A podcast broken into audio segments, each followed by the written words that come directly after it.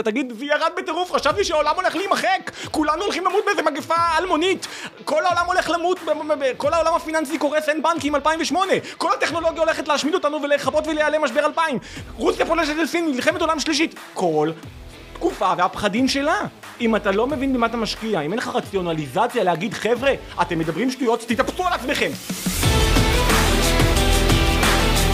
אהלן חברים, בפרק של היום ערכתי את מולי רובינזון, יועץ השקעות מוכר. דיברנו על השיטה של מולי להשקעות, שהיא בעצם השיטה של וורן באפט, על מה באמת נדרש כדי להצליח בשוק ההון לאורך זמן, וגם רבנו קצת על מודלים שונים של השקעות. הפרק אה, עם הרבה אנרגיות והרבה אש, על החיים ועל העסק. יאללה מתחילים.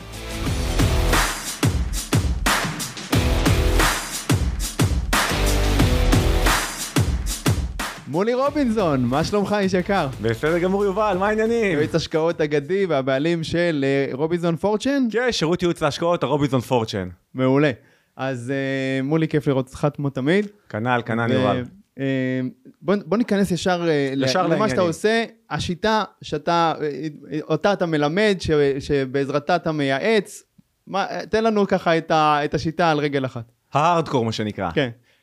בסוף אני מייעץ למשקיעים לקנות מניות, ואם אנחנו בפודקאסט פה לבעלי עסקים, בסוף שקונים מניה, קונים חברה, הופכים להיות בעל עסקים. אוקיי. אין דרך אחרת להפוך את זה. בסוף אתה איש עסקים שקונה מניות. עכשיו אנחנו יודעים ש-תשעים אחוז מהעסקים, שמונים תשעים אחוז מהעסקים פושטים את הרגל תוך חמש שנים, נכון? נכון. הסטטיסטיקה של משקיעים פרטיים מאוד דומה.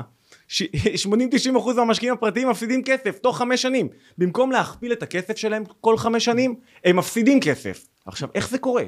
למה זה קורה? למה זה קורה באמת? זה קורה כי בסוף אנחנו אנשי עסקים גרועים, רוב האנשים לא מלמדים אותנו על כסף בבית ספר, לא מלמדים אותנו לעשות עסקים, לא מלמדים אותנו להיות משקיעים טובים, וזה אותו הדבר בדיוק. עכשיו אם מישהו רוצה פתרון להצלחה בשוק ההון, זה קצת יותר, זה קצת יותר קל מלהצליח בעולם העסקים. כי כשאתה קונה מניה, כשאתה קונה חברה, אם תבחר את החברות הטובות, שכבר יש אנשי עסקים טובים שמנהלים אותם, פשוט תמשיך לגדול ולצמוח איתם. בדיוק, ההבדל זה שאתה לא צריך לנהל את החברה בעצמך, אתה רק קונה חתיכה ממנה. נכון, אתה לא צריך לנהל את החברה בעצמך, הדברים קורים בשבילך. תקנה חברות טובות, תצמח, תקנה חברות דפוקות, תרד. בהקשר של בעלי עסקים ושל באפט, וורן באפט, זה הדרך שלי, אני מייעץ למשקיעים בשיטה של וורן באפט, בדרך של וורן באפט. לבאפט יש משפט... מה זה אומר? אז רגע, קודם כל... כל המשפט, ואז תגיד לנו מה זה אומר. המשפט אומר ככה, תקנה חברה שגם אידיוט יכול לנהל אותה. כי יום אחד אידיוט באמת ינהל אותה. נכון, מכיר את המשפט הזה. אז זה ההקשר הזה שרוב האנשים לא יעזור. רוב האנשים הם לא אנשי עסקים טובים. עכשיו, אם אתה לא איש עסקים טוב, אתה כנראה לא תהיה משקיע טוב. אתה רוצה להיות משקיע טוב? תקנה חברות שאנשי עסקים טובים, מנהלים טובים, מנהלים אותה. יפה, אני חושב שזה משהו שהתחלת עם המשפט הזה, וזה משפט מאוד מאוד חזק, שכשאתה קונה בעצם מניה, אתה קונה חלק מחברה, אתה הופך להיות, אתה ממש מחזיק חלק מעסק שימשיך להתנהל, לפעמים אנחנו שוכחים את זה, נכון? כאילו זה נראה לנו כמו פשוט איזושהי תצוגה על איזשהו גרף מחשב או משהו כזה, אנחנו שוכחים שיש עסק אמיתי, שיש חברה אמיתית, שאנשים אמיתיים בסוף מנהלים אותה. נכון, בדיוק. זה מה שאנחנו קונים פה. בדיוק, זו הנקודה. רוב המשקיעים הפרטיים שנכנסים לשוק ההון, בסוף הם מוצאים את עצמם בקזינו, הם לא מבינים מה הם עושים, הם לא מבינים מה הם קונים, שהמניה שלהם עולה הם שמחים, שהמניה שלהם יורדת בדיכאון, הם מסתכלים על המניה רק על המחיר שלה, כאילו המניה זה הפכה להיות איזו ישות שהיא קיימת, לא, המניה היא חתיכה בחברה, אם המניה שלך ירדה, אבל החברה ממשיכה לצמוח כמו שצריך, אתה צריך להיות עצוב? ממש לא, אתה צריך לקנות עוד, ואם המניה שלך עלתה, אבל הרווחים שלה נדפקים, ילתה כי היא בתוך איזה הייפ. כן, יש איזה באז. אבל אתה רואה בפועל שהעסקים שלה נהיים פחות טובים, מוכרת פחות, מרוויחה פחות, יש באז, אז המחיר עולה. אז יש כאלה שישמחו, ואני אומר הפוך, זה הזמן לצלצל בפעמון הסכנה ולמכור. כלומר, משקיעים בשוק ההון התנתקו מהמציאות, שוק ההון הפך אותם לאיזה מציאות מדומה של עולם מקביל שהוא לא קיים. שהוא חלומות. העולם המקביל הזה הוא עולם מקביל לתקופות מאוד מאוד קצרות. רוב התקופות, לאורך זמן, בסוף אתה תקבל מה שיש במציאות. אבל בטווח הקצר, ואנחנו בסוף חיים את הטווח הקצר, את הימים, את השבועות, את החודשים, את הטווח הקצר אנחנו חיים. ו- ולפיו אנחנו פועלים, ואנחנו מפספסים את המהות. Okay. ומי שמפספס את המהות בשוק ההון, מפסיד כסף. ולכן רוב המשקיעים הפרטיים בשוק ההון מפסידים כסף, כי הם לא פועלים לפי המהות, הם לא מבינים במה הם משקיעים. יפה, אז מה המהות? להבין בעצם... איך החברה מתנהלת, לצפות את הרווחיות שלה לאורך זמן, נכון, את הצמיחה שלה. יפה, אז איך, איך צופים רווחיות? מה, מה יש לך כדור גדול? אחמו לי, מה אתה כזה גאון? אז לא, אני לא כזה גאון, וזה לא כזה, לא כזה קשה להצליח בהשקעות. ת, תצמד לשני כללים פשוטים.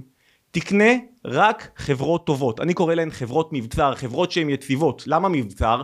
שאם המתחרות שלה ירצו לתקוף את המבצר, הם לא יצליחו, כי המבצר חזק, ויש צבא, ויש חפיר, ויש דגי פירנה. אי אפשר להגיע למבצר. יש להם מה שנקרא בידול עסקי, יתרון תחרותי חזק, שמי שינסה להתחרות איתה, יאכל כפה. אפל לצורך העניין, האייפון שלה, הבידול שלה, היתרון התחרותי שלה כל כך גדול, שכל מתחרה שמנסה לתקוף את המוצר הזה לא מצליח. גוגל ניסתה, אמזון ניצחה, אמזון ניסתה, שמעתי עכשיו איזה משקיע כתב לי, מולי, כדאי להשקיע בטסלה, הם הולכים להוציא טלפון. אמרתי, כל כך הרבה ניסו ולא הצליחו. כל אחד יש לו את היתרון התחרותי שלו. אז תשקיע בחברה שיש את היתרון התחרותי, אבל תגיד, טוב מולי, זה סיפורים. נכון, כל אחד יכול להגיד לי, אני הכי טוב, אני הכי חזק. איך יודעים שאפל, הטלפון שלה, אי אפשר לתקוף אותו? נו, אז איך יודעים? מסתכלים על המספרים. מסתכלים על נתונים עסקיים. עכשיו, איך אני מעריך קדימה מה יקרה? אני קודם כל בודק אחורנית מה קרה. משקיעים בדרך, כולנו, אנחנו בחיים עצלנים, אנחנו לא אוהבים לעבוד קשה. ומה אנחנו? שומעים סיפור, וואי, זה מדהים, זה, זה הדבר הבא, זה, זה מטורף, זה הולך לשנות את העולם, ואנחנו קונים. מה קורה? עולים עם ההייפ, ואז מתרסקים למטה. קרה עם הקנאביס, קנה עם מניות הגז, קנה עם, קרה עם מניות הביומד. Okay. זה יקרה גם עכשיו עם מניות ה-איי איי. זה יקרה. ולמה? קרה בהייטק בשנת אלפיים. ולמה? כי, יש, כי אין מאחורי ההייפ הזה שום רקורד, בסיס עסקים. אין רקורד עסקי מוכח. כשיש רקורד עסקי מוכח, הרבה יותר קל להבין מה יהיה בעתיד. אתן לך דוגמה הרבה יותר פשוטה. אתה עכשיו צריך לבחור תלמיד בכיתה ט' להשקיע בו שיהיה לו ציונים טובים בבגרויות. הוא בכיתה ט', עוד שלוש שנים יש לו את הבגרויות בכיתה י"ב. Okay. אתה צריך לבחור את התלמיד המצטיין שיהיה לו ציונים פרפקט בי"ב. את מי תבחר? את התלמיד שמכיתה א' יש לך, ועכשיו יש לך את הגיליון ציונים שלו עשור אחורה, שמונה שנים אחורה, תשע שנים אחורה. את מי תבחר? את התלמיד הגרוע, זה שמפריע וזורקים אותו ומשים אותו? את התלמיד הבינוני, שיום שהוא מגיע למבחן ואומר, אה, יש לו מבחן? או את התלמיד המצטיין שמכין שיעורי בית, שכולם מעתיקים ממנו. את מי תרצה? ממי תרצה להשקיע? אוקיי. יפה. עכשיו אני... שיודע להתנהל, שהוכיח את עצמו לאורך זמן, שיודע להתנהל. שמישהו שהוכיח את עצמו, שיש לו רקורד עסקי, מוכח. עכשיו, היום מציעים לך עכשיו להיכנס שותף באיזה עסק, במולם האמיתי. היית אומר, תראה לי מה עשית עד היום. נכון. בשוק ההון, מכבים את המוח, כי זה כל כך קל לקנות, טיק טיק, קניתי, אני בעלים של חברה, אני בשוק ההון, אני שחק... אני איש עסקים, אני בעולם של הגדולים. אבל לא בדקת כלום, איזה איש עסקים. כי אתה שוכח שאתה בעלים של חברה כשקנית, כמו שאמרנו קודם, זה רק פשוט איזה משהו על הצג, זה משהו וירטואלי כזה. בדיוק. בתחושה. איזה איש עסקים קונה חברה בלי להכיר אותה, מה אתה... חסר לך בורג. אז מה הקריטריונים לחברת מבצר? יפה, אז חברת מבצר שתהיה חברה שצומחת וגדלה, אני רוצה לראות בעבר שהיא צמחה וגדלה. זאת אומרת, בוודאות לא חברה חדשה? היא בוודאות לא חברה חדשה, אני אומר תודה רבה, המשקיעים שולחים לי מולי, מה לדעתך למניה הזאת, אני רואה שהיא ציבורית שנתיים, שלוש, אין נתונים עסקיים, אני אומר, אנחנו נחכה לה בהמשך, הכל בסדר, אומרים שלבאפט יש ערימה על השולחן, ערימה ענקית, לא נגיד את הכותרת שלה, ערימה בינונית, לא, ערימה קטנטנה, כן, אתה יודע מה הכותרת, כן לקנות, לא לקנות, ערימה ענקית, אתה יודע מה ערימה ענקית, מה הכותרת שלה? לא יודע, לא יודע, החברה קיימת שלוש שנים, יכול להיות שהיא מטורפת, שהיא תהיה ההצלחה הבאה, שהיא תכבוש את העולם בסערה, סבבה, יהיה עלייה, אני לא אכנס פה, אני אכנס פה, אבל אני אלך על בטוח קדימה. זאת אומרת, אתה מוכן לפספס את העליות הראשונות המשמעותיות, אבל ללכת יותר על בטוח. הייתי פעם במגדלי אלקטרה, בהרצאה ליזמים לסטארט-אפים. אוקיי. היה שם בחור מאוד מוכשר, ישראלי, ממק הסיליקון, והוא אמר את נתון.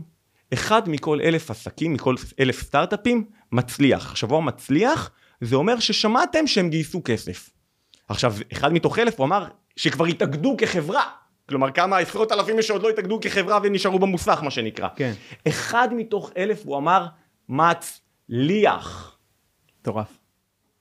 אז מספרים לי אלף סיפורים.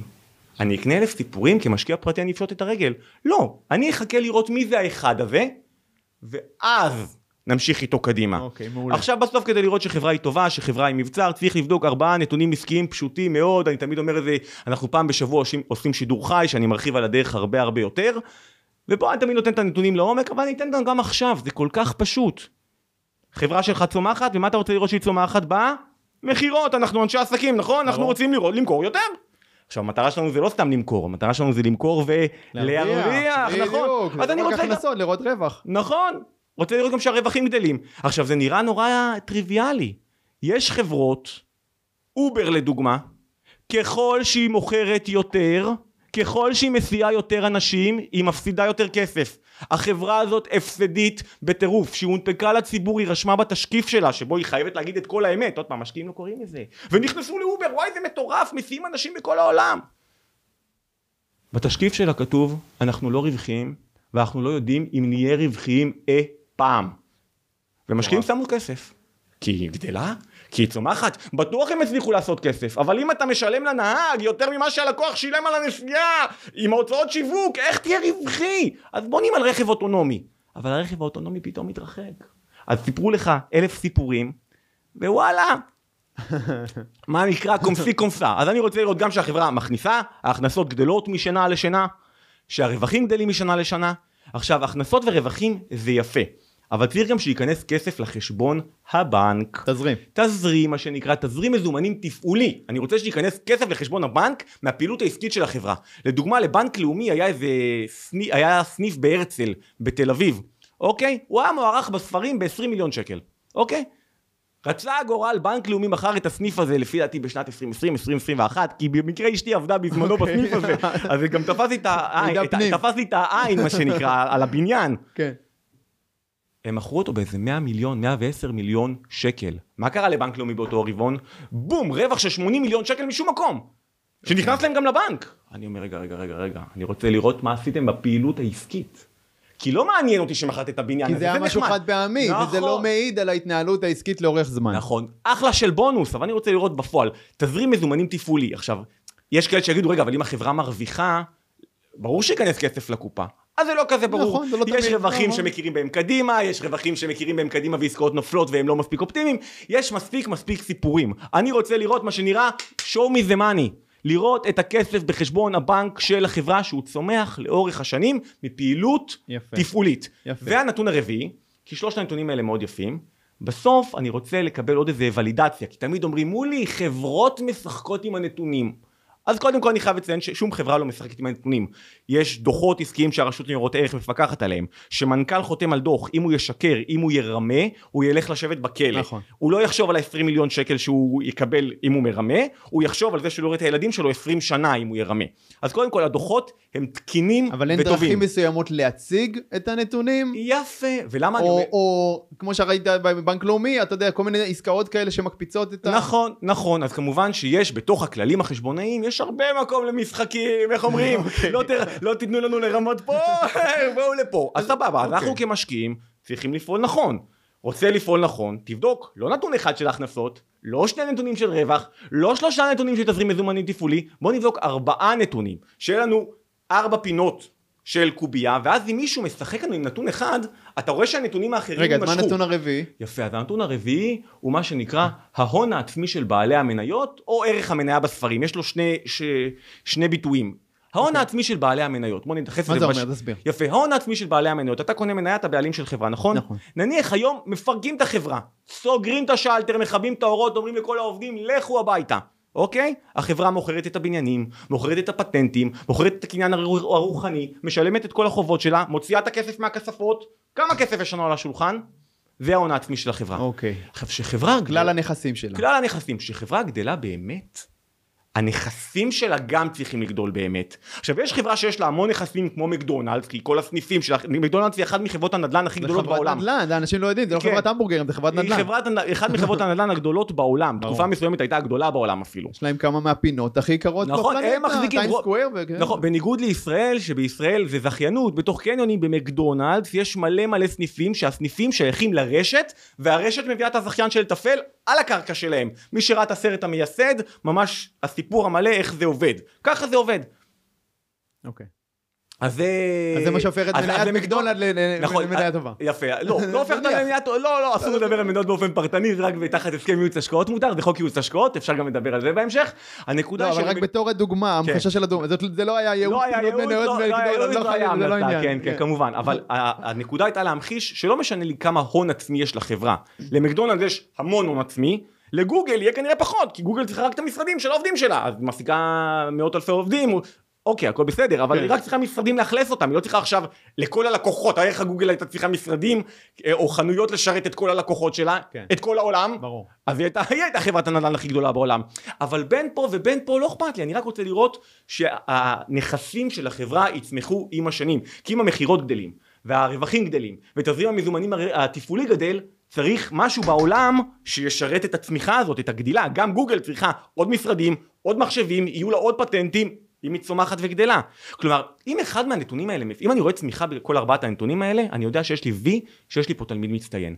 אם אחד מהנתונים מתעתע, מג'עג'ע, לא הולך בכיוון הנכון, אני מבין שיש לי פה משהו בתמונה שצריך אולי לחקור הרבה יותר לעומק, אבל שזה כבר סיפור שיכול להיכנס ל... אני לא יודע. אבל אתה קונה מניות רק שעומדות בכל ארבעת הפרמטרים? רק מניות שעומדות בארבעת הפרמטרים העסקיים האלה, וכן, זה יעלומים. אנחנו מתוך נגיד מעל שבעת אלפים חברות שנסחרות בארצות הברית, אני אתחיל להתעסק אולי עם ארבעים עד חמישים שעונות לקריטריונים האלה, זה ממש יעלומים. יפה, אבל עכשיו בוא נדבר על מחיר המניה, כי בדרך כלל מחיר המניה גם משקף את כל הנתונים האלה, לא רק מולי רובינזון ווורן באפט יודעים להסתכל על ארבעת הנתונים האלה בעולם. אני אפילו אחדד את השאלה שלך יותר, ואת תגיד, טוב מולי, אם החברה כזאת טובה, היא תהיה יקרה, נכון? נכון. היא תימחר ביוקר רב, נכון? אז איפה תהיה לך הזדמנות? כולם יודעים את מה שאתה יודע, מה אתה כזה חכם? אז נכון, אנחנו לא כאלה חכמים, אנחנו לא כאלה נבונים. איך באפט אמר? לא צריך איי קיו גבוה כדי להיות משקיע מוצלח. בסך הכל צריך להיות עם טמפרמנט, לפעול עם ההמון ונגד ההמון, בלי להתרגש. כלומר, חברות טובות, גם הרבה פעמים, יימחרו בזול. אני אתן שתי דוגמאות. Okay. שנת אלפיים שבע עשרה, נלך אחת אחורה, אחת לימינו, אנו שהמשקיע, ש, שהמשקיעים, שבעלי העסקים שמקשיבים לפודקאסט, יוכלו לקבל פה ערך מוסף. סבבה. על הזדמנות מהיום. אבל נתחיל קודם מ-אלפיים שבע עשרה כדי להבין את הנתונים. שנת אלפיים שבע עשרה, מישהו זוכר באיזה משבר כלכלי גדול? לא? לא, נכון. באמצע עלייה, שדווקא שוק, שוק בעלייה מטורפת. נכון. תן לי שנה של משבר שעולה לך בראש? עכשיו? אוקיי, בעבר. אלפיים ועשרים בקורונה, אלפיים ושמונה. יפה, אלפיים ושמונה. אתה יודע שבשנת אלפיים ושמונה, או בשנת אלפיים שבע עשרה, פשטו את הרגל יותר רשתות של קמעונאיות, יותר רשתות קמעונאות, זה בסוף חנויות, רשתות שאנחנו מכירים, פשטו את הרגל יותר רשתות בארצות הברית, מאשר בשנת אלפיים שבע עשרה, מאשר בשנת אלפיים ושמונה. הייתה שנה נוראית לקמעונאות. מילה קשה, קימונאות, מילה קשה שאומרים את זה קימונאות, וקימונה איו, זה לא מתגלגל, אבל איך אומרים? באנגלית הכל נשמע טוב יותר. חנויות, ריטייל, באנגלית, אתה מכיר את המילים באנגלית, אתה יודע, אתה בסוף אתה קורא את הדוחות באנגלית. ברור. אז יותר ריטיילס פשטו את הרגל בשנת אלפיים שבע עשרה, מאשר בשנת אלפיים ושמונה. אוקיי. למה? למה? נו, מה היה שם? באותה תקופה, אמזון התרחבה בטירוף. הם החליטו שהם נותנים אפשרות להחזיר בחינם, שאם אתה לא מרוצה ממה שמגיע אליך, אתה יכול לבטל מתי שתרצה. כלומר, היה פה שינוי אסטרטגי כמה שנים לפני כן של אמזון. אנשים פשוט עברו לקניות באונליין הרבה יותר מאשר קניות בחנויות. זה היה שנה של פיק מטורף לאונליין, ורשתות פשוט פשטו את הרגל אחת אחרי השנייה.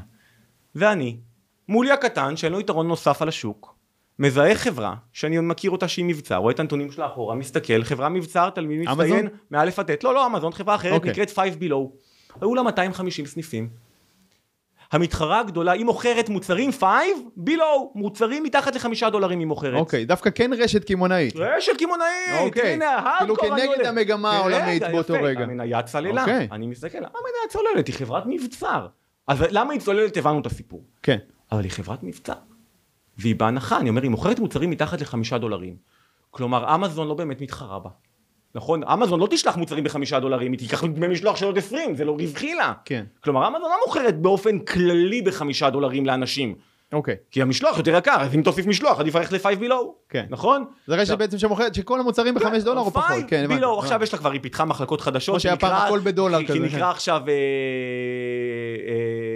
פייב, כאילו מעל חמש, יש לה עכשיו עוד מחלקה חדשה, כדי להתמודד עם האינפלציה, ועושה את זה מאוד יפה, אבל בוא נלך ל-אלפיים שבע עשרה, רק פייב בילו היה, מאתיים וחמישים סניפים, אני רואה שהיא מתפשטת בצורה נהדרת בארצות הברית, היא הייתה אז רק באיזה ארבע עשרה מדינות, שם לך אגב, היום כבר ב-עשרים ושמונה מדינות, ואני עדיין בפנים, אני משקיע בחברה הזאת, עוד פעם, לא אומר שהיום כדאי להיכנס אליה, אבל אז ב-אלפיים שבע עשרה היה פה הזדמנות מאוד מאוד גדולה. כי בעצם החברה, זיהית שהחברה מתנהלת נכון, והחברה עצמה ממשיכה לצמוח, ממשיכה להיות רווחית, והשווי של המניה שלה משתקף פשוט כי הייתה ירידה מאוד מאוד כללית בשוק שלה, בשוק הכללי. נכון, כל הקמעונאויות חטפו, כל הריטייל חטף חזק. קנינו אותה. היום, סתם לסבר את האוזן, החברה היא, קנית המנויה באזור ה-חמישים דולר, היום החברה היא במעל מאתיים דולר. Okay. מה עברו? חמש שנים.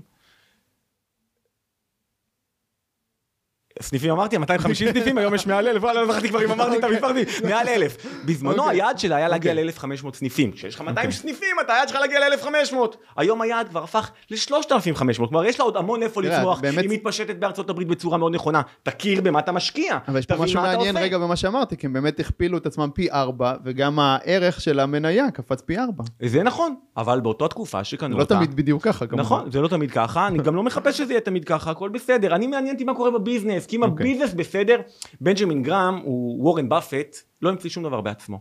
הוא למד מבנג'מין גרם. כן, המשקיע הנבון. נכון, מספרים, וורן באפט קרא את המשקיע הנבון.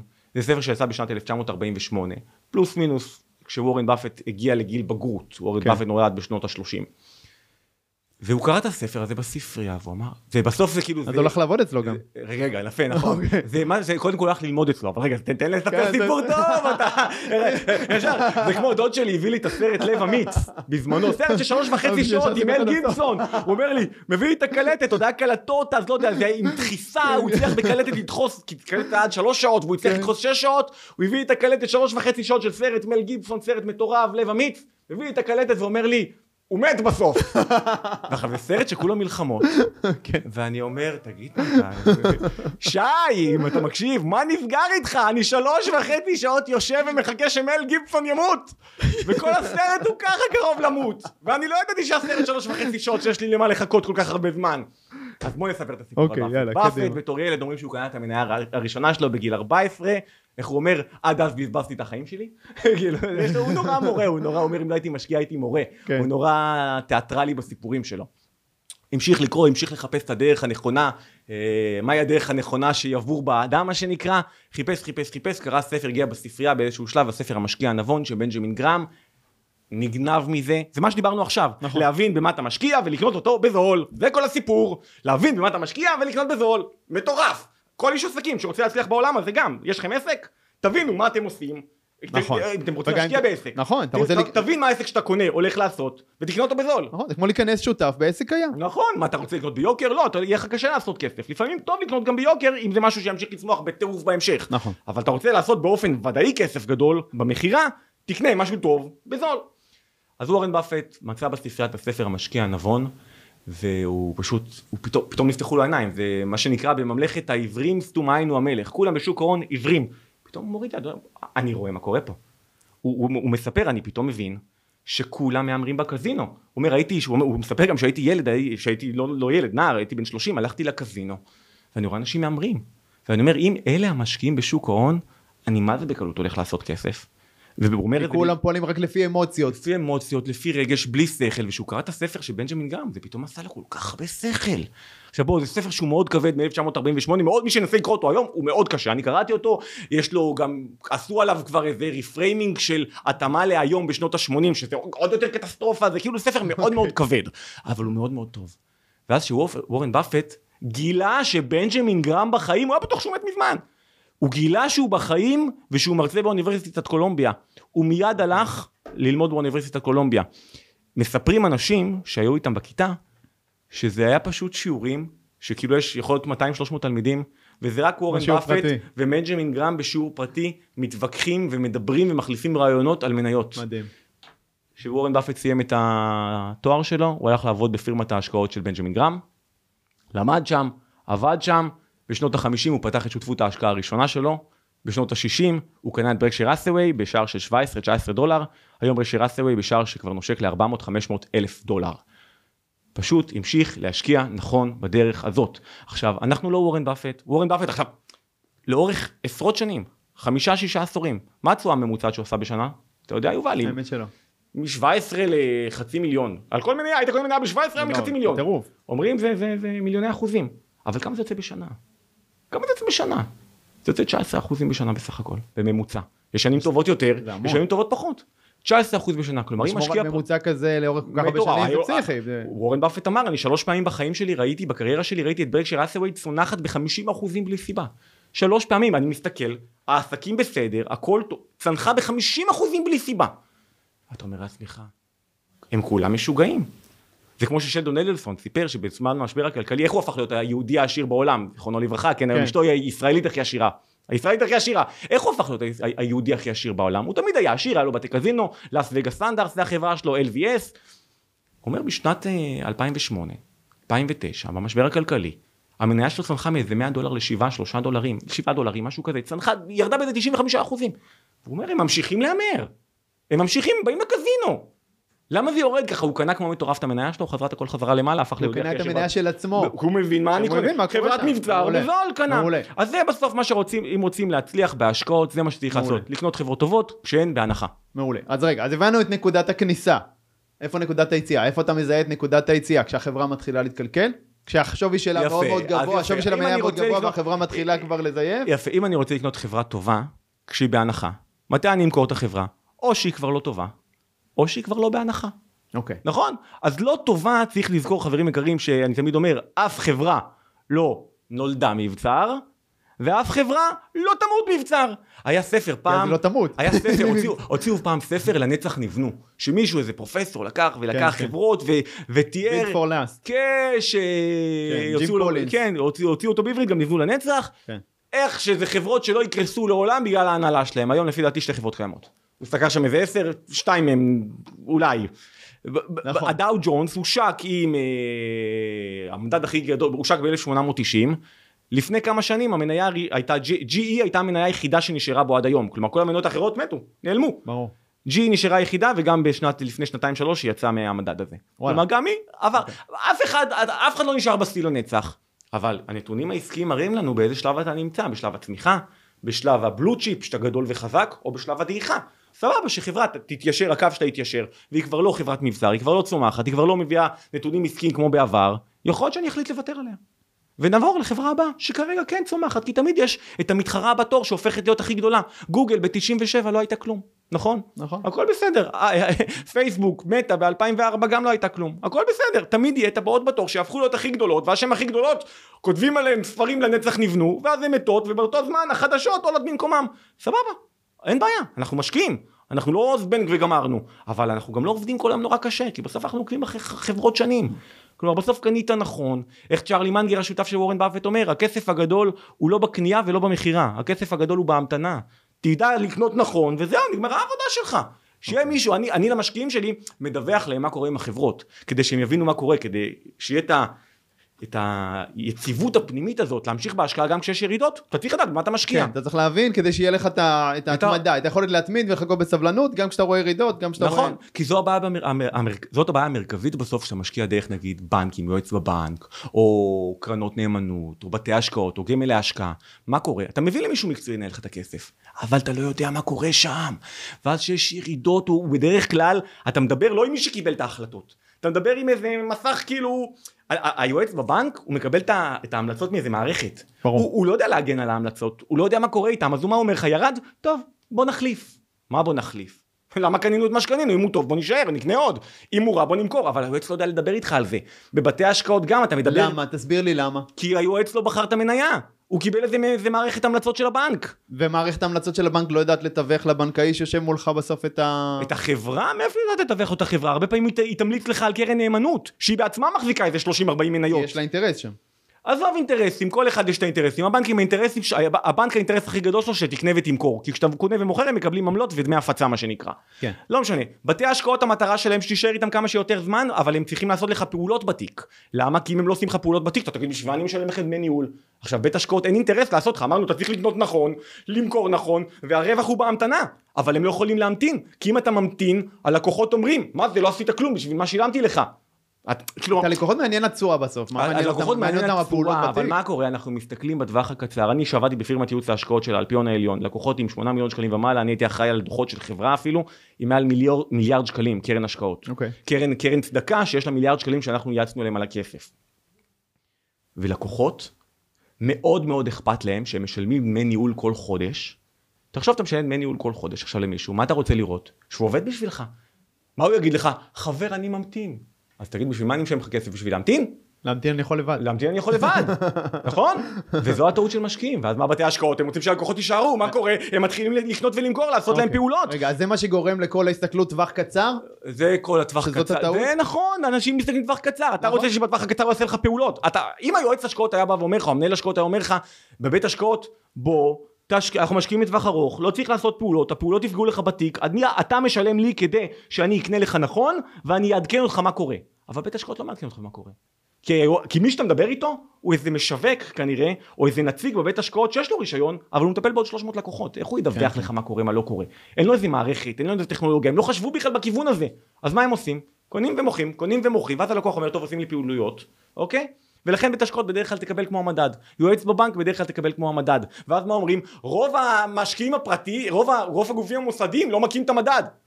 איך הם יקרו את המדד, כשכל כל, כל המשחק הוא נגדם, והם צריכים לעשות לך פעולות, לשנות ולמכור כל היום, או שהם בכלל לא יודעים במה הם משקיעים, ויש איזו מערכת שמדרגת, ועוד פעם, איך תקע את המדד ככה? איך תעשי יותר אם אתה לא מבין במה אתה משקיע? אתה חייב להבין במה אתה משקיע. זה, זה אולי הפיצוח שלנו ברובינסון פורצ'ן, בשירות יועץ ההשקעות שלי, שאנחנו מכניסים אנשים למניות נכונות, ואני אומר להם, אנחנו נכנסים פה לטווח ארוך, בינוני ארוך. משקיע שכותב לי שהוא רוצה להשקיע עד שנתיים, הוא מקבל ממני ממש מייל, זה לא טווח ההשקעה המומלץ, זה נגד דעתי כיועץ שלך, אתה יכול לעשות מה שאתה רוצה, זה הכסף שלך, ואני אייעץ לך, תדע שזה בניגוד לדעתי, ואז כולם אומרים, טוב, אז אני אשקיע עד שתיים עד חמש, כלומר, הוא כבר מבין מראש, ממסגירים איזה טווח בינוני ארוך. דבר באמת בשנים, שתיים עד חמש, מה זה? שתיים עד חמש, טווח בינוני. חמש שנים ומעלה, אתה יכול כבר להתחיל לקרוא לזה טווח ארוך, כבר יותר ארוך, אולטרה ארוך. בסוף עוד פעם, אתה רוצה לעשות כסף, זה לא בקנייה, זה לא במחירה, צ'רלי מנגר אמר, בהמתנה, בין תשעים ושבע, הבן אדם יודע מה הוא מדבר, שותף של באפט כבר עשרות שנים, הוא חלק מרכזי בהצלחה מ-שבע עשרה דולר לחצי מיליון דולר, חלק מההצלחה הזאת. אז למה לא לקנות בעצם פשוט את המניה של ברקשייר האת'ווי? ברקשייר האת'ווי, אז באפט בין תשעים ושלוש, צ'רלי מנגר בין תשעים ושבע. אוקיי, מה יהיה אחריהם? מה יהיה אחריהם? אנחנו כבר רואים, כבר יש שני, יש אחד אייבל ששמו במקומו, יש אייבל ויש אייבל, שני מנהלי השקעות ששמו, שמכשירים במקומם, לא יודע, הם קנו את טבע, עשו שם, היה כותרות, וורן באפט קנה את טבע לפני כמה שנים, ואני מסתכל על נתונים של טבע, ואני אומר, למה באפט קנה את טבע? אני חושב שזה פרשן נורא קולני, בארצות הברית קוראים לו ג'ים קריימר, והוא אומר באנגלית, what the fuck is Warren Buffett doing? Why buy that? עכשיו, ברקשר מפרסמת פעם ברבעון את החברות שהיא משקיעה בהן. אוקיי. אוקיי. נו, אז למה הם קנו את טבע? עשו רגע, עשו עם באפט ראיון. למה קנית את טבע? הוא אמר, אני לא קניתי את טבע. טובה בן אדם בן תשעים. אולי כבר לא זוכר. אולי כבר לא זוכר. איפה הוא, המוח שלא עובד עוד הרבה יותר טוב משלנו. טוב מאיתנו, מי שרוצה לחיות שנים רבות עם אריכות שנים, תעסקו בהשקעות, זה מחדד את המוח, זה שומר עליהם טובים. זה גם מעניין. אוקיי, עשו איתו אחרי עוד שבועיים עוד ראיון. כנראה כבר שמעת ביקורת. ואומרים לו, אתה קנית את טבע, למה קנית את טבע, וורן באפט? הוא אומר, אני לא קניתי את טבע. יש לי שני מנהלי השקעות מוכשרים, שאני לא אתערב להם בעבודה. הבאתי אותם כדי לא להתערב להם בעבודה. הם קנו את טבע. אבל הוא לא יודע להסביר למה הם קנו. הוא קנו, הם קנו, זה שלהם. מה אתם רוצים ממני? לכו תשאלו אותם. זה חברה, אני אחראי על חלק מהכסף, הם הולכים על חלק אחר, אני לא מתערב להם, הם לא מתערבים לי. חברה מנהל תקין, מה שנקרא. אבל אני משקיע, אני רוצה את באפט. הם יצאו בסוף בטבע מאיזה הפסד של ארבע מאות מיליון דולר, ברקשייר האת'ווי. אז כלומר, אני לא יודע בדיוק מה קורה שם, אני לא יודע, באפט וצ'רלי מנגר מת עליהם. עכשיו, יש עוד עניין עם וורן באפט וצ'רלי מנגר, הם מנהלים, וורן באפט יושב היום, as we speak, על מעל מאה מיליארד דולר, במזומן. הוא אמר פעם, אני מחפש מפה, לפני כמה שנים, אני מחפש עסקאות בגודל של פיל, כי אם הוא יקנה את Five Below, שאני קניתי ב-אלפיים שבע עשרה, שהוא אמת לקנות אותה, אבל היא חברה שכמה היא שווה, כמה מאות מיליונים. כמה מיליארדים בודדים, אחד, שתיים מיליארדים היא שווה. הוא מחפש את הקוקה קולה ואת ה... אם הוא ינסה להיכנס לחברה ששווה שני מיליארד דולר, אוקיי? אז אם הוא יכנס עם כל השני מיליארד, הוא יעלה את הערך שלה, היא כבר תהיה שווה שש, היא כבר לא תהיה בהנחה בשבילו. אם הוא יקנה אותה ב-מאה מיליון דולר, גם הוא כבר יטיס אותה. אם הוא יקנה אותה עכשיו בחצי מיליון דולר, זה לא מזיז לו את המחט. כלומר, הוא מחפש עסקאות של עשרות מיליארדי דולרים, ולעשות את זה גם מחוץ לבורסה. עכשיו, אתה צריך שמישהו יסכים לעשות איתך עסקה מחוץ לבורסה, אם כוחה את כל החברה או חלק גדול ממנה. דוגמה שהוא קנה את איסקר הישראלית, הוא קנה בום, שמונים אחוז ממנה. זו חברה שגם הייתה פרטית. השאיר את הבעלים עשרים אחוז, כי הוא תמיד אוהב שהבעלים ימשיכו לנהל את החברה, כי הוא קונה רק חברות שמתנהלות תקין, והוא רוצה שההנהלה שלה תמשיך קדימה, שזה ימשיך להתנהל תקין. אבל הוא אמר גם פעם, מי שחושב שנהל מיליון דולר, דומה לנהל מאה מיליון דולר, הוא לא מבין בהשקעות. יש לך הרבה פחות הזדמנויות. אבל לנו, הפרטיים, המשקיעים הפרטיים, יש כל כך הרבה יותר יתרונות להשקיע בדרך שוורן באפט מוורן באפט בכבודו ובעצמו, הוא גם אמר את זה. והוא מטיף לזה. יש כאלה גם אומרים, וורן באפט אומר לקנות מדדים, שזה שטות. אני, אני כאילו לפעמים אתה אומר עצמך, אנשים אוהבים לא לחשוב. אנשים אוהבים לראות כותרת, ולרוץ עם הכותרת שנים בחדשות. רגע, בוא נדבר באמת על הדבר הזה, על מדדים לעומת מניות. אז בוא נדבר קודם כל. אז בוא נדבר על מדדים קצת. אז יש כאלה שאומרים, וורן באפט אומר להשקיע במדדים, נכון? עכשיו, אני תמיד אומר למי שעונה לי זה, אומר לי את המשפט המטופש הזה, וורן באפט מעולם לא קנה מדד. אתה לא היית אומר לי את המשפט, וורן באפט קונה, אמר לקנות מדד, אם וורן באפט היה קונה מדד, כי אתה לא היית מכיר את וורן באפט. יש לי וורן באפט מאות, אם לא אלפי ציטוטים על קניית מניות, שפה ראית כמה זרקתי לך פה על הדרך. אם אנחנו רוצים לעשות ספר, יש גם ספר כזה, זה טאוף וורן באפט, מלא מלא משפטים שלו. בעברית הוא יצא, כה אמר וורן באפט, בהוצאת okay. מטר, כבר אי אפשר למצוא אותו בספריות, בחנויות, אני הפכתי את העולם כדי למצוא אותו. Uh, בעברית, בסוף קניתי אותו באנגלית, באנגלית זה נשמע טוב יותר. Uh, מאות ציטוטים על לקנות מניות בודדות, אז איך אומרים וורן באפט אמר לקנות מדדים? לקנות מדדים זה לקנות אוסף של מניות על המשקל. תל אביב מאה עשרים וחמש, אתה קונה מאה עשרים וחמש חברות. נכון. אס אנד פי חמש מאות, אתה קונה חמש מאות חברות מובילות בארצות הברית. אתה לא יודע מה השם שלהם, אתה לא יודע אם הם ביוקר או בזול, אתה לא יודע מה הפעילות העסקית שלהם, אתה לא יודע עליהם כלום. נכון, אבל הגיוון הזה מפזר סיכונים. יפה, גיוון מפזר סיכונים אומרים, נכון? אממה, והשוק תמיד עולה לאורך שנים, זה כבר השקעות לעשרות שנים. נכון, אתה משקיע שלושים שנה קדימה. אתה משקיע לטווח ארוך, נכון, אתה מדד יכה את השוק, נכון? אבל איך אמרנו משקיעים, חושבים לטווח ארוך או טווח קצר? בסדר. לא, אבל אם אני משקיע שכן חושב בטווח ארוך. יובל, הכל טוב. אתה משקיע לטווח ארוך. איך אתה חי? טווח קצר, יום, שבוע, חודש. מתחיל להיות ירידות בשווקים. אתה קנית מדד. אתה לא מבין מה אתה מחזיק. אין לך מושג מה השם של המניות שלך אפילו בתוך המדד. אתה אומר, אולי הם חברות מבצר שכבר הולכות ליפול, אולי, רגע, כל ה-חמש מאות? רגע, אולי הם ביוקר רב, כל ה-חמש מאות? לא, ברור שלא כל ה-חמש מאות. בדיוק. רגע. אז זה האיזון? יפה, ירד חמישה אחוזים, אתה אומר, לא כל ה-חמש מאות ירדו, די. ירד עשרה אחוזים, אתה אומר, טוב, יש לי פיזור, הכל בסדר, אורך זמן השוק עולה. ירד חמישה עשר אחוזים, אתה מתחיל כבר לזוז לבנוח. נכון, אבל אם... רגע, רגע, רגע, רגע, רגע. מי המטומטם שאמר לי לקנות מדדים? ואז אתה מקשיב לו טוב, הוא אומר שזה יעלה. נכון, לאורך זמן זה עולה, אני רואה את הגרפים אחורה, הוא מראה לי. ירד עשרים אחוזים. אני מספר לי אשתי שיש לנו כבר שלושים אלף שקל פחות. אבל זה קורה גם עם מניות בודדות, כל מה שאתה אומר פה. רגע, רגע, ירד עשרים וחמישה אחוזים, כבר כואב לך, אתה מרגיש אידיוט, שכולם בצד מסתכלים עליך, כל המשפחה יודעים שאתה מטיף למדדים. ירד שלושים אחוזים, כנראה אתה מוכר. עכשיו עוד משהו, כי אתה לא מבין מה אתה משקיע. אבל אותו דבר יכול לקרות, ההבדל כי פה אתה מבין במה אתה משקיע, במניות הבודדות, זה העניין. שפייב בלו ירדה לי. מה אתה חושב, שקניתי אותה ומיד היא תעשה לי לשמיים, קניתי אותה וירדה לי ב-עשרים אחוזים. אבל ידעת במה השקעת, הבנתי. רגע, אבל אמרתי, בסדר, חבורה שהם טומטמים, בוא נקנה עוד.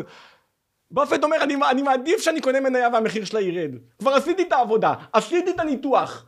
אבל... אני אקנה עוד. אבל, אבל רגע, בוא, אני... שאין, אני לך במה, שאין לך במה להיאחז, שאין לך מה להחזיק, אתה בסוף...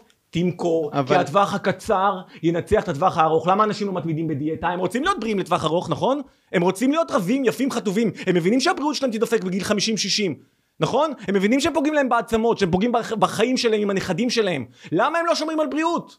כי הטווח הקצר בטבע האנושי מנצח את הטווח הארוך. אנשים מאמרים בשוק ההון, כי הטווח הקצר תמיד ינצח את הטווח הארוך. אנשים מתגרשים, כי הטווח הקצר תמיד מנצח את הטווח הארוך. כל דבר רע שקורה לבן אדם בחיים, שכולל להתנהלות אישית, זה כי הטווח הקצר מנצח את הטווח הארוך. כי אנחנו חיה, אנחנו בהישרדות, והטווח הקצר, המוח הפרה-היסטורי שלנו, פועל טווח קצר, סכנה, בלי ההשלכות האמיתיות לטווח הארוך. נכון, וזאת גם הסיבה שכל כך קשה לנו לנהל אל עסקים, ותכף אנחנו נעבור קצת לדבר על העסק שלך, מעולם ההשקעות, אבל אני יקשה לך עוד קצת בעניין הזה של המדדים. גם למדדים יש סיפור.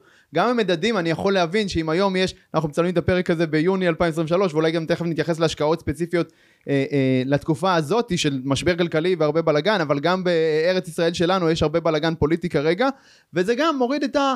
את המדדים הישראלים, נכון? נכון. אבל אם אני מכיר את הסיפור, ויש פה סיפור מסוים, ואם אני... בסיפור הזה יודע לחשוב, שוב, אין פה שום ייעוץ השקעות ושום זה, יודע לחשוב שזה משהו שהוא זמני, ולא באמת, החברות שבתוך המדד הזה לא קרה להם שום דבר אמיתי, כן? אלא יש פה משהו פוליטי שהוא אולי יחלוף, שוב, תלוי במה אתה מאמין. אתה לא משקיע במדדים, יובל, נכון? אתה לא משקיע יותר מדי. אני כן משקיע במדדים. במדדים, איזה מדד אתה משקיע? אס אנד פי חמש מאות בעיקר. אוקיי, אז אתה לא משקיע בארץ. נכון. למה אני אומר את זה? כי אתה מדבר כמו צופה מהצד. ישר ידעתי להגיד שאתה לא משקיע בארץ. ישר. איך ידעתי?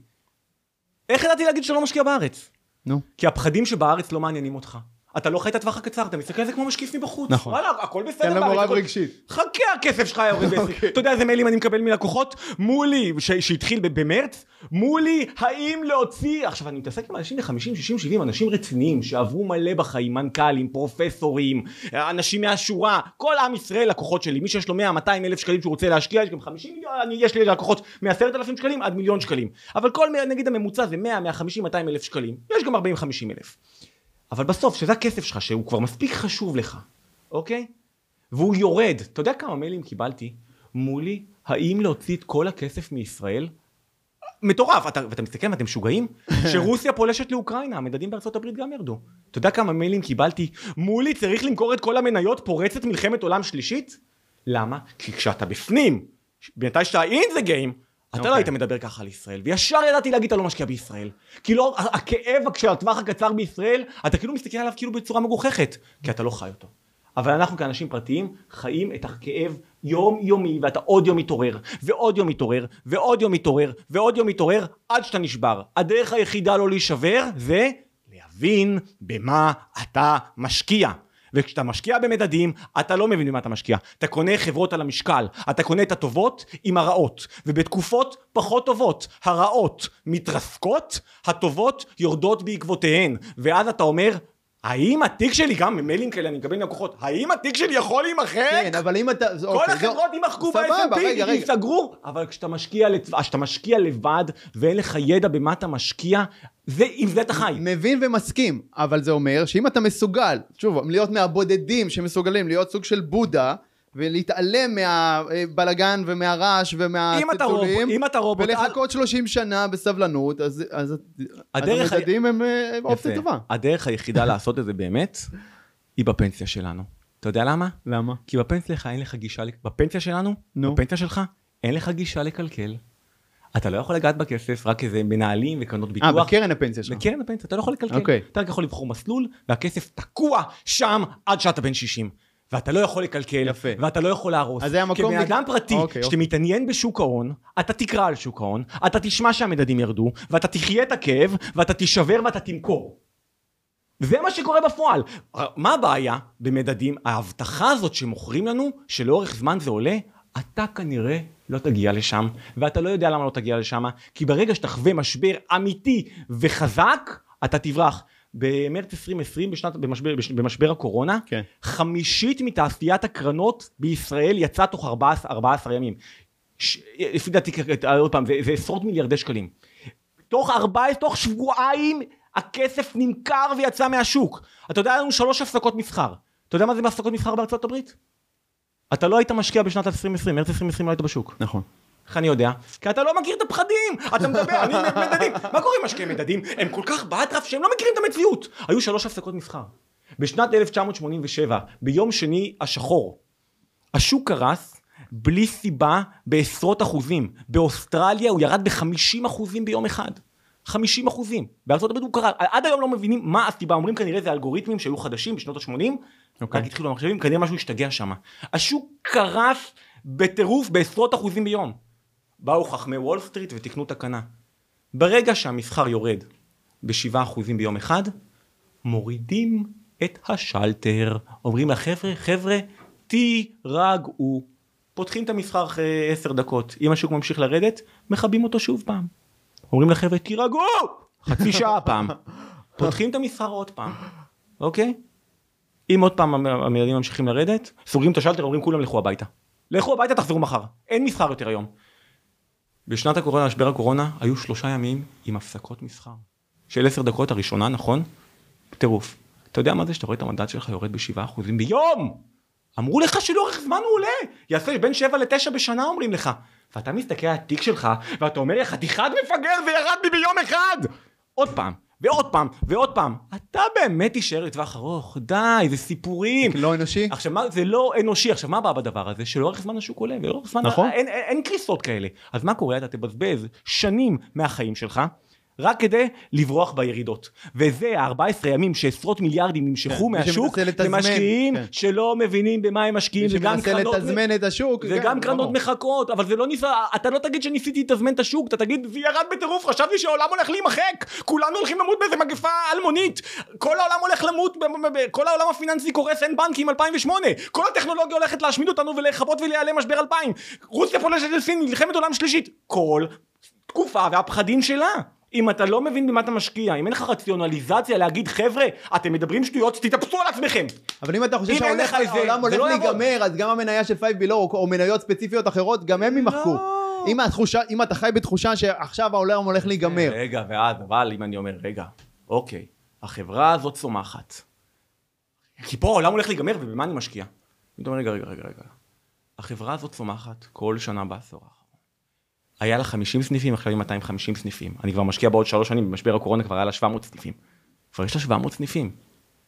היעד שלה שלוש וחצי אלף.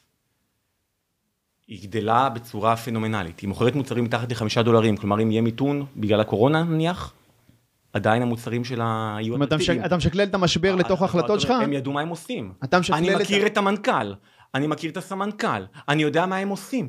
פתאום, פתאום, מה זה היסטריה? מה זה פחד? פחד זה חוסר בהירות. אם אתה מפחד ממצב כלשהו בעולם הזה, אתה צריך להגיד, אוקיי, ממה אני מפחד? אני מפחד מאחד. מה הדבר הכי גרוע שיכול לקרות אם אחד הזה מתממש? בדרך כלל התוצאה תהיה הרבה פחות רעה. ב-worst case scenario, אתה תגיד במקרה הכי גרוע, יהיה פחות גרוע ממה שחשבת, מהפחד ההיסטריה הזה. אוקיי? מה הפחד השני שאני מפחד ממנו? אוקיי, מה יקרה במקרה הכי גרוע והוא יתממש? ברוב המקרים הפחד הזה של למכור כל העולם קורף, לא יתממש, במה שאתה תגיד את עצמך. נכון, אבל בכל מקרה. ועד אתה תירגע. אבל שאין לך דרך לדבר על המניות שלך, שאין לך דרך לדבר על החברות שלך, שאין לך נתונים עסקיים שיתמכו ברעיון, אתה יכול להגיד, טוב, העולם לא, העולם לא יקרוס, אבל החברה שלי תקרוס. אתה מפחד שהמדד באופן כללי לא יתושש, שהכלכלה באופן כללי לא תתושש, אבל אני יכול להגיד לך על Five Below, גם אם הכלכלה תהיה חרא, סליחה על הביטוי, Five Below תהיה בסדר גמור. כי היא פועלת נכון לאורך זמן, ואם יהיה מיתון, היא לא תקרוס במיתון, היא תצמח ממנו, שערי המניות ירדו, המתחרות שלה יקרסו, ואז היא תקנה את הספוטים הטובים שלהם, והיא תתפוס את הקהל שלהם, ובעוד חמש שנים אנחנו נגלה חברה הרבה יותר חזקה ויציבה. איך באפט אמר, הדבר הכי טוב שיכול לקרות למשקיע הפרטי, זה שהוא יקנה חברה היום, והבורסה תיסגר לעשר שנים. שהוא לא יוכל, שהוא לא יוכל לעשות משחק. ובפנסיה, אתה לא יכול לעשות טעויות. Okay. ולכן הפנסיה, תשקיע בה במדדים, תשקיע בה באחוז מניות גבוה, okay. כי אתה לא יכול לחרבן לעצמך את העסק. רוב האנשים יערסו לעצמם את תיק ההשקעות בניתוח טכני, okay. בהשקעות במדדים. הדרך היחידה למשקיע פרטי, להשיג הצלחה לאורך זמן ולהתגבר על, ה... על הנפילות האלה, היא להבין במה אתה משקיע. וזה מה שבאפט אמר. חלק מהאנשים יבינו את זה מיד, חלק מהאנשים לא יבינו את זה לעולם. חלק מהאנשים אחרי השיחה כזאת יגידו, לא מולי, אבל ה-איי איי הולך לכבוש את העולם. סבבה, גם הצ'יפים עמדו לכבוש את העולם בשנת אלפיים. כן. אינטל לא חזרה לשער שהייתה בו בשנת אלפיים עד היום. אתה לא יודע מי תהיה המנצח, המנצחת ב-איי איי בעוד עשרים שנה. כנראה זה חברה שאתה לא מכיר אותה בכלל היום. פייסבוק לא הייתה הראשונה, היה MySpace. גוגל לא הייתה הראשונה, הייתה אלטה ויסטה. מייקרוסופט לא הייתה הראשונה, סטיב ג'ובס אמר, ביל גייטס הזבל הזה גנב ממני הכל. שנים הוא אמר את זה. והם ניצחו אותו. אז מה? מדדים, שיהיה לך בהצלחה מה שנקרא, עוד חמש, שש, שבע, עשר שנים, אתה תגלה את הטעות שלך, שזה לא הייתי עם הטבע האנושי שלך. עכשיו, הרבה פעמים אומרים, יש ניתוח טכני, מסחר יומי, ויש מדדים. עכשיו אני אומר, ניתוח טכני זה ממש כמו הימורים. אתה מאמר, או מסחר יומי, אנשים כן. ממש נגררים שם כן, להימורים, כן. אומרים, עשו מחקרים שגם המוח ממש מגיב כמו מאמר בקזינו. אז פה אתה מפסיד את הכסף מהר, ואתה מבין שזה שטויות, ואתה מתקדם הלאה, ככה זה רוב המשקיעים. גם לבאפט הייתה איזה אפיזודה, הוא מספר בספר שלו, כדור השלג, זה הביוגרפיה שלו, תשע מאות עמודים, הוא מספר על איזה אפיזודה קצרה עם ניתוח טכני, שהוא התקדם פשוט הלאה. כמעט כל משקיע שאני מדבר איתו, שאוהב את שוק ההון, יש לו איזה אפיזודה קצרה עם ניתוח טכני, עם גרפים, גם לי היה איזה בעבר, עשינו, התקדמנו הלאה. רוב האנשים מתקדמים הלאה. חלק נכווים חזק ואומרים שוק ההון הימורים, והם לא יודעים שהם היו מהמרים. כן. חלק פשוט אומרים, "טוב, זה לא עובד, בוא נחפש דרך שעובדת." ואז מגיעים כנראה לדרך של באפט, או למדדים. מה הבעיה שאתה מגיע למדדים? לוקח לך הרבה זמן לגלות שזה לא מתאים לך. גם משקיעי מדדים, מה אומרים כל הזמן? הטיימינג לא משנה, כי אתה כל הזמן מוסיף כסף, נכון? כלומר, יש לך עשרת אלפים שקל ליום, תוסיף עוד עשרת אלפים שקל חודש הבא, או לא, בוא לא אגיד. לא לנסות לתזמן את השוק, להשקיע כל הזמן, הוראת קבע קבועה. נכון, עכשיו אומרים את זה גם לחבר'ה צעירים, נכון? בחור בן עשרים וחמש, בחור בן שלושים, בחור בן שלושים וחמש, בחור בן ארבעים, אומרים יש לך שלושים שנה להשקיע, נכון? תקנה קבוע, כל הזמן. יש לך היום כמה עשרים שלושים אלף שקל. רגע, איפה הבעיה? בוא תראה איפה הבעיה. יובל, כמה ילדים יש לך? שלושה. שלושה ילדים. אתה מרוויח מעל הממוצע או מתחת לממוצע? מעל. מעל הממוצע. כמה רוב האנשים מרוויחים? ממוצע, נכון? זה השכר ממוצע במשק. אוקיי, כן. לא, רוב האנשים מרוויחים בשכר החציוני. אוקיי? כן. רוב האנשים, החיים שלהם גם משתנים. יובל שלי עם שלושה ילדים, יובל עכשיו תיקח אותך, כמה, כמה בן הבכור שלך? הבת, בת עשר וחצי. בת עשר וחצי, תיקח אותך אחת עשרה שנים אחורנית. יש לך עשרים שלושים אלף שקל. אוקיי? נכון, הגיוני, בחור צעיר, עשרים שלושים אלף שקל, הפיקדון, המענק, אם לעשות השטויות, תעבדת, חסכת, שלושים חמישים אלף שקל יש לך. בין עשר לחמישים. אתה אומר, וואלה, מדדים עולים לאורך זמן, מישהו מראה לך איזו סימולציה נורא יפה, שבעוד שלושים, ארבעים, חמישים שנה, יהיה לך שניים שלושה מיליון שקל. אם תשקיע נכון אותם, נכון? וכל חודש תשקיע עוד איזה אלפיים שקלים קטנים, נכון? נו. נכון? תגיד לי, יובל, בעשור האחרון, היה לך כל חודש, אלפיים שקלים פנויים להשקיע? לא. אה, אז איך תגיע לשני מיליון? אתה יודע מה קורה בסימולציות האלה, אם אתה לא משקיע בתקופות מסוימות? אבל בעשור הבא כן יהיה לי. רגע, עכשיו. זה אני יודע. יפה, יפה. רגע, אבל אמרו לך שלושים שנה. נכון, זה ניכנס מוקדם, בסדר, ואם לא היה אלפיים שקל, ואם היה לי חמש מאות שקל להשקיע. רגע, רגע, כל הסימולציה משתנה, הגענו ל-שלושה מיליון, שתיים שלוש מיליון, שאתה משקיע אלפיים כל חודש. רגע, כבר הסימולציות משתנה, לא מראים לך איזה. לא מסבירים לך, אתה בחור צעיר, אתה אומר מה זה, אני חוסך עכשיו, אני עובד, יש לי שמונה אלף, אני גר אצל ההורים, העניין הוא לקבל את ההרגל הזה, של להשקיע כל חודש. ולאורך השנים לא יהיה לך כסף, בטח שיבואו לך הילדים הראשונים, ואז נשבר ההרגל הזה, ואתה לא תחזור לעשות את זה בגיל ארבעים. שוב, אתה חוזר לטבע האנושי, בסדר. רגע, הטבע האנושי, עוד בעיה. וגם אם יש לך אלפיים שקלים, אתה אומר, יובל, מולי, אני לא אשקיע, אין לי כסף, אבל אבא שלי כל חודש יעביר לי אלפיים שקל, כי הוא מאמין בזה. אתה יודע מה יקרה, יעביר לך את אלפיים שקל? נניח, כל חודש לך את אלפיים שקל אלה. עזוב אבא, איזה אבא מעביר לילד שלו כל חודש אלפיים שקל. נניח, כן לאורך החיים לך את אלפיים שקל אלה. והשוק ירד בחמישה, עשרה, חמש עשרה, עשרים אחוזים. אתה יודע מה מתחיל לעשות משקיע פרטי? השוק ירד עשרים אחוזים, זה מפחיד, אולי הכל הולך להיעלם. החודש אני לא אפקיד. אני אחכה שירד עוד קצת, ובחודש הבא אני אפקיד על שוב, ואני ציון את הזמנת השוק, אמרנו, רק במידה ואתה מסוגל להיות בודה. זה לא בודה, אתה מכיר את השוק, אתה מתעניין בשוק, אתה קונה כל חודש, אתה רואה מה קרה. זה לא הפנסיה שלך. כמה כסף יש לך בפנסיה היום? אין לך מושג. דווקא יש לי, אבל לא נגיד את הסכום. תשעים ותשעה אחוז מהאנשים אין להם מושג כמה כסף יש להם ממש, כמה כסף יש להם בראש, רובם יודעים בערך. כמה יש להם בפנסיה? אף אחד כמעט לא יודע. כמה יש לך? וגם לא באיזה מסלול הם בפנסיה, אגב, שדיברנו קודם, אבל המסלול של קרן מחכה וכו'. זה עזוב, זה נושא לשיחה אחרת, אבל הם לא יודעים כמה יש להם, וזה מעולה. כי אתה לא בודק את זה, זה בחייתך איזה קופסה שחורה שאתה לא יכול לגעת בה, שפשוט גדלה וצומחת, וכל חודש אתה מפריש קבוע, כי מכריחים אותך להפריש קבוע. זה, מה הרגולטור? הרי מתי בא רגולטור? מתי בא המדינה והיא מתערבת בכסף הפרטי שלך, שהיא מבינה שאתה עושה אסון. אז אסור לעשות סמים קשים, נכון? אסור לרצוח, אסור לגנוב, אתה עושה אסון חברתי, נכון? נו, ברור. הם גילו שיש אסון חברתי נוסף, קוראים לו הפרישה שלך. והם הבינו, בגלל זה אסור לך לגעת בקרן פנסיה. אתה לא יכול לגעת בקרן פנסיה, אתה לא יכול להחליט מה לקנות, אתה לא יכול להחליט כמה כסף אתה מפריש אפילו, מפרישים בשבילך, מכריחים אותך לפעול נכון במסגרת החוק, כמו שאסור לרצוח, כמו שאסור לגנוב, חייבים להפריש לפנסיה. למה? כי לבד אתה לא תעשה את זה לעולם. ובכסף הוולונטרי שלך, אם תנסה לעשות את זה לבד, אחי, אין לך סיכוי. המדינה התערבה, כי היא ראתה שאין לך סיכוי, אחרת המדינה לא הייתה מחוקקת חוקים. הנה בקריפטו, מתי המדינה מתערבת? מתי המדינה שם רגולציה זה שהמדינה מתערבת? שהיא רואה שאין למשקיע הפרטי סיכוי שמרמים אותו. אז למה הכריחו אותך לעשות את זה בפנסיה? למה הכריחו? אחרת אתה תהיה נטל על המדינה. זה האינטרס של המדינה. כן, וכי אתה לא תעשה את זה לבד, כי ראו שלא עושים את זה לבד. אז מה משקיעי מדדים אומרים לך? לא, אתה תעשה את זה לבד, מה הבעיה? לאורך שלושים שנה. לא יהיה לך כסף לאורך שלושים שנה. אם יהיה לך כסף שיהיה ירידות, כנראה אתה לא תפקיד, אתה דופק את כל הסימולציה הזאת, ורוב המשקיעים הפרטיים מפסידים כסף, הן בניתוח טכני, והן בהשקעה במדדים, כי הם לא שורדים את הדרך. מהי הדרך היחידה לשרוד את הדרך, יובל? להבין במה אתה משקיע. לא תוכל לברוח מזה. אז יש כאלה שאומרים, רוב המשקיעים לא מקימים את המדדים. אוקיי, צ'רלי מנגר אמר, אני בכלל לא במשחק נגד המדדים, מה זה מדדים בכלל? גם מדד צריך לבחור, יש ל-אס אנד פי חמש מאות, יש לנסדק, יש תל אביב מאה, לפעמים זה עולה, לפעמים זה עולה, מה קורה? משקיעי מדדים, עוברים במדדים שונים, זה עלה השנה, טוב, אני אקנה אותו בשנה הבאה, ועד ההוא עלה. אז זה כבר הימורים בדיוק כמו הולך לפני היום. אבל זה הטבע האנושי, זה הימורים כמו הולך לפני היום, אבל כל אחד נצמד לאותו מדד כל השנים, אני לא בטוח. אומרים לך, תבנה תיק מדדים, שיהיה לך גם זה וגם זה וגם, כלומר, זה מתחיל להיות תיק, וזה מתחיל להיות, זה מתחיל להיות טריללי, טרללה. אז אנחנו מבינים שלא תקנה את ה-אס אנד פי חמש מאות באופן קבוע, כי לא יהיה לך כסף באופן קבוע, כל חודש להשקיע, כי החיים שלך דינמיים ומשתנים, וגם בגיל יותר מבוגר, יובל, שתרצה להגיע לגיל שבעים עם הכסף הזה, פתאום בגיל חמישים, הבת שלך תגיד לך, אבא התחתנתי, אני צריכה כסף לדירה. ואז מאיפה תביא את מאה, מאתיים, שלוש מאות, ארבע מאות אלף שקל שאתה רוצה לעזור לה? מאיפה תביא אותם? מהירח? בפנסיה אתה לא יכול לגעת. מאיפה תביא אותה? אה, מתוקה, יש לי תיק מדדים, אני חוסך כבר חמש עשרה שנה. איך תגיע ל-שלושים שנה אם תביא לבת שלך? תגיד לה, מותק, את לא קונה שום בית. חמודה שלי, אני יודעת, בת עשרים וחמש, את עושה קנות בית עם בעלך, שתגיעי לגיל ארבעים, אני אעזור לך, כי אז יהיה שווה שלושה מיליון שקלים, ויהיה לי כסף לעזור לך. תגיד לך, אבל אבא, דדי, I'm married today. תגיד, גורי, עשר שנים בסחירות, ויהיה בסדר. אז סבבה, אז מי שלא רוצה לעזור לילדים שלו, לא יעזור לילדים שלו, ואז ב-חמש עשרה שנים האלה, כנראה הקשר שלך איתה גם קצת ייפגם. עוד פעם, זה כבר, זה התנאיות חברתיות, שהיא מורה, צריך לעזור לילדים. אתה לוקח את זה רחוק, סבבה. הבנו, הבנו את הנקודה. אבל אנשים שוכחים, אני לוקח את זה רחוק, אנשים שוכחים שכסף יש פה המון רגש בסוף, שחיים איתו בחיים. ואז לעשות החלטה, אני עכשיו אשקיע שלושים שנה, ארבעים שנה, חמישים שנה, כסף שלך כנראה לא יגיע לשם, חוץ מבפנסיה, שהמדינה דאגה שלא תוכל לחרב שום דבר עם דדי היומרי טודי. סבבה, מעולה. בוא נעזוב רגע את עולם ההשקעות, ונדבר על העסק שלך, אוקיי? נדבר על עסקים. נטו ניהול עסקים. או.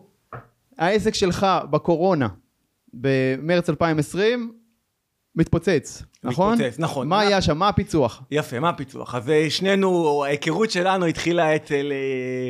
עוד, איך אומרים, כבוד הרב, עידן וולר, כן? הוא מגרד לו עכשיו שהצמידו לו משהו שקשור לתורה ודת. אוקיי. היינו אצלו, שנינו בתוכנית המאה קיי, וגם היינו מנטורים אצלו. היינו מנטורים שם ביחד. היינו גם מנטורים ביחד, אתה היית במחזור אחר של המאה קיי, והיינו מנטורים שם ביחד, עזרנו לחבר'ה אחרים להצמיח את העסק שלהם. במשבר הקורונה התחלנו לעבוד צמוד. כל העסקים נסגרו, הכל היה שאדאון, אני זוכר אותי ואת וולר יושבים מתחת לבית שלו שם בכוכב הצפון, בבית קפה, מדברים על זה שהולך להיות סגר, כי בארצות הברית היה סגר, זה היה מרץ, זה היה פברואר, סוף פברואר עשרים עשרים. רגע לפני. רגע לפני, אני כבר הייתי עם אשתי בדצמבר בבודפשט. אוקיי. היינו בטיול, אני ואשתי, עוד העסק לא היה גדול, טיול רגיל, צנוע, ברוך השם, נהנינו מאוד. בדרך חזרה באוטובוס לשדה תעופה, אני קורא כתבות בגוגל, ואני אומר לה, הזמנו במאי, באותה שנה היה לנו יום נישואים עשר. החלטנו לחגוג, פעם ראשונה ניסוע לארצות הברית ביחד, עשינו שמיניות, ילדים שבוע אחד אצל החברה פה, שבוע אחד פה, שבוע עם שבת, פירואטים. ואנחנו בדצמבר, חצי שנה קודם, ואני מסתכל ואני אומר לה, ממי, משהו רק קורה בסין, לדעתי זה ישפיע לנו על ארצות הברית. בדצמבר, שהתחילו לספר על איזה מגפה מסתורית בסין. עכשיו, אני מסתכל על שוק ההון. אני רואה את הנתונים הכלכליים, מדינה לא סוגרת את עצמה מרצון. כלומר, הרגשתי שקורה משהו שהוא אחר. עכשיו, פאסט פורוורד שלושה חודשים קדימה, אנחנו יושבים בבית קפה שם בסוף פברואר עשרים עשרים בתל אביב, ובולר הרגשנו שקורה משהו, שצריך לפעול, שצריך לעשות משהו, ואנחנו מדברים על סגר פה, סגר שם, וזה, אנחנו קמים, שני חבר'ה, אנשי עסקים, כי זה אזור שוואלה, זה אזור סוציו-אקונומי מאוד גבוה, איפה שהוא גר. יושבים שני אנשי עסקים, מסתכלים עלינו, שאנחנו קמים, באמת יהיה סגר? אנחנו שנינו מסתכלים עליהם, כן, והולכים, כאילו, ואז עשינו תוכנית עם וובינארים, לתקוף את הסיפור הזה, כדי באמת ששוק ההון יש פה הזדמנות גדולה, שיש ירידות, והגדלנו את הצלילי פרסום, ועשינו וובינארים על הסיפור הזה, בסוף בוובינאר אני מספר מה שדיברנו היום, קצת יותר בהרחבה, עם קצת יותר דוגמאות, קצת יותר לעומק, איך להיות משקיע נכון. שם התחלת לעשות את הוובינאר השבועי שלך? לא, את הוובינאר השבועי התחלתי כבר שנה קודם, בסוף איך אומרים, אנחנו פה באולפנים של הבן של ערן שטרן, אז יש לו משפט יפה ששמעתי אותו אומר לפני שנים, מה זה הזדמנו, איך זה עובד, וואי, אתה מכיר את זה שאתה לא מזכיר אותו, מה זה מזל, אומרים היה לו מזל, הוא הצליח, היה לו מזל, לא, אז אומר מזל זה הזדמנות שפוגשת מוכנות, נכון, אז אני שנה לפני משבר הקורונה, הייתי עושה בבינארים למשקיעים. אז בקורונה היית מוכן. והתחדדתי, וכשהגיעה הקורונה הייתי מוכן, ושפתאום יהיה באז ענק לשוק ההון, אני הייתי שם כבר מוכן. באה הזדמנות, אבל הייתי מוכן, אתה חייב לדאוג להיות מוכן לפני. ועשינו את השידורים האלה, והוובינר עבדו טוב מאוד, זה גם היה משהו יותר חדשני, פתאום כל העולם ידע להפעיל זום, אז יכלו להצטרף לשידורים שלנו גם לקוחות שיותר מבוגרים, אנשים שראו דבר או שתיים בשוק ההון, כלומר הלקוחות שזה כבר לקוחות מתוחכמים בשוק ההון, לא החבר'ה ש... בוא נתעשר. אז הם פתאום היו טכנולוגיים מספיק כדי להיכנס לשידורים שלי גם, וחיפשו פתרון. ובאמת הייתה הצטרפות מאוד גדולה, ומשקיעים השיגו הצלחות מטורפות, לא רק במשבר הקורונה, מי שהצטרף אליי בזכות משבר הקורונה, הוא ניצל גם ממשבר הקורונה, וגם הירידות שבאו בעקבותיו בשנת עשרים ושתיים, סטרנט עשרים ושתיים, משקיעים שלי בפורצ'ן, יצרו עם רווח מפברואר עשרים ושתיים עד, עד, עד פברואר עשרים ושלוש, אנחנו היינו באיזה ארבעה עשר אחוזי רווח, שהשוק ירד ב-עשרים אחוזים, כי השוק קרס במניות מנופחות, כשהוא התחיל לקרוס, ולא במניות שיש להם רקורד עסקי מוכח.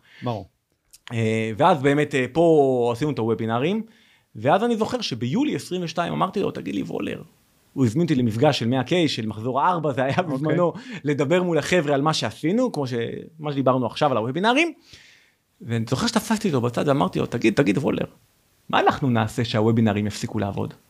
הוא אומר לי, למה שהם יפסיקו לעבוד? אמרתי לו, מה זאת אומרת? אתה, הוא באותה תקופה דיבר שהשקות יפסיקו לעבוד, בשנת אלפיים ושבע עשרה היה סשן שיווקי של השקות שעבד מאוד טוב, וזה יפסיק לעבוד.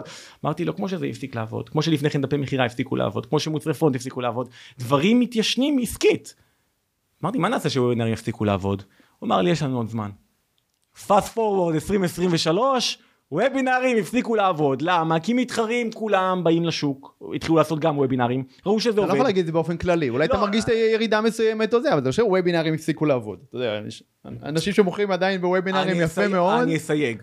וובינרים עובדים מצוין, ואחר שכלי לתת ערך, אני ממשיך לעשות וובינר פעם בשבוע. אם וובינרים הפסיקו לעבוד, למה אתה עדיין עושה אותם? זה פחות טוב. רגע, בוובינרים פעם, רגע, שאני אומר וובינרים הפסיקו לעבוד, זה אומר שפעם אנשים היו מגיעים הרבה יותר לוובינרים, ואנשים היו קונים בסוף הוובינר הרבה יותר בקלות. נכון. היום מגיעים הרבה יותר לוובינרים, כי זה החדש, ולא הרבה תחרות. כלומר, אם בזמנו אני הייתי עושה וובינר על שוק ההון... נכון, כן, כל דבר שעשו אותו המון המון פעמים, הוא נהיה חרוש, והבנו את הקונספט, הבנו את הרעיון, אנחנו יודעים שימכרו לנו משהו בסוף, בסדר. נכון, פעם שאני הייתי עושה וובינר בשוק ההון, אז לא היה הרבה מתחרים, היו מתחרים, אבל לא היו המון. היום יש המון.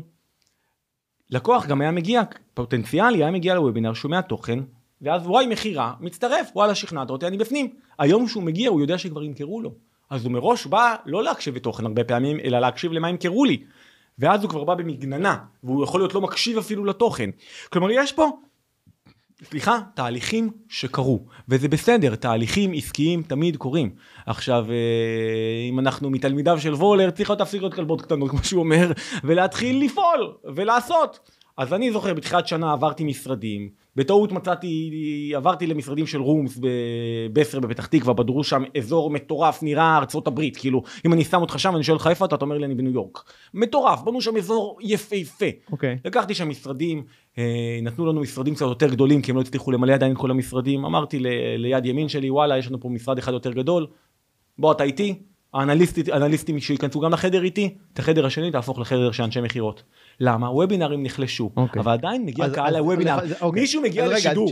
רגע, שאני מזקק פה תובנה למאזינים שלנו, כשמשהו אחד מתחיל להיחלש, כבר לחפש לו אלטרנטיבה, כדי לא להישאר בלי כלום, לייצר עוד אלטרנטיבה, נכון? שיהיה לנו איזון? נכון, כל הזמן תהיה מיד הדופק, תמדוד נתונים. לא להתאהב יותר מדי ממה שעבד לנו, זה קצת כמו השקעות, לא להתאהב יותר מדי ממה שעבד לנו, לשאול שאלות כל הזמן ולבחון את הדברים. נכון, למה אמרנו בעלי עסקים, משקיעים משקיעים גרועים, כי הם לא מכירים את הנתונים העסקיים. למה בעלי עסקים, בעלי עסקים גרועים, כי הם לא מכירים את הנתונים. כלומר, אתה חייב שיהיה לך מה שנקרא קיי פי איי, לדעת כל דבר מה התוצאה שהוא הביא לך. כל דבר להיות עם יד על הדופק. סבבה. ואז כשראינו שהוובינרים ממירים פחות, אבל בוא, בן אדם בא לשידור, נמצא בו שעתיים, יש לו כאב. יש לו צורך, הוא לא מצליח בשוק ההון. צריך עוד משהו, צריך את הטלפון שאחרי, כדי לסגור, כן, כי בסוף זה גם שירות לא זול, צריך להגיד. נכון, השירות שאנחנו שירות פרימיום, מי שבא אלינו, זה מי שהבין שהוא מחפש הדרך הנכונה, מה זה שירות לא זול? בשום שירות אחר מישהו מנתח ועוקב בשביחה מניות. רגע, רגע, לא ניכנס עוד פעם למוצר עצמו. אני אומר כן, לא, בסוף אני אומר, אם מישהו רק הערת שוליים קטנה, בסוף אם מישהו בא אליי, רוצה להביא את זה לבד, הוא צריך להשקיע עשרות אם לא מאות אלפי שקלים כדי לקבל את הידע הזה. חברות מחקר וכאלה, כלומר, השירות שלנו מאוד זול, כי אנחנו מצליחים ל-שש מאות לקוחות לייעץ ביחד ולתת את כל הידע ביחד. הוא לעסקים, אתה תזרוק לי, אתה תזרוק לי כדור ותגיד לי, אתה תנחית עליי בחזרה, מה נראה לך? סבבה, סבבה, אנחנו צריכים לסיים עוד תכף, אז אני רוצה רגע שתזקק תובנה אחת, או עצה אחת שאתה נותן למולי רובינזון, שלא שם ממש של תחילת הדרך, של תחילת הצמיחה. של תחילת הצמיחה. קודם כל. לפני ההתפוצצות, לפני יותר משנתיים. אה, שתחילת הדרך. תחילת הצמיחה כזה, רגע לפני ההתפוצצות הגדולה. תעשה, תעשה, תעשה ותעשה, כי אחד מתוך עשר דברים שתעשה יעבוד, תיקח את האחד הזה. עשייה מסיבית. כן, תיקח את האחד הזה, תמשיך לעשות אותו, תביא את התשע הבאים בתור, את העשר הבאים בתור, למצוא עוד אחד.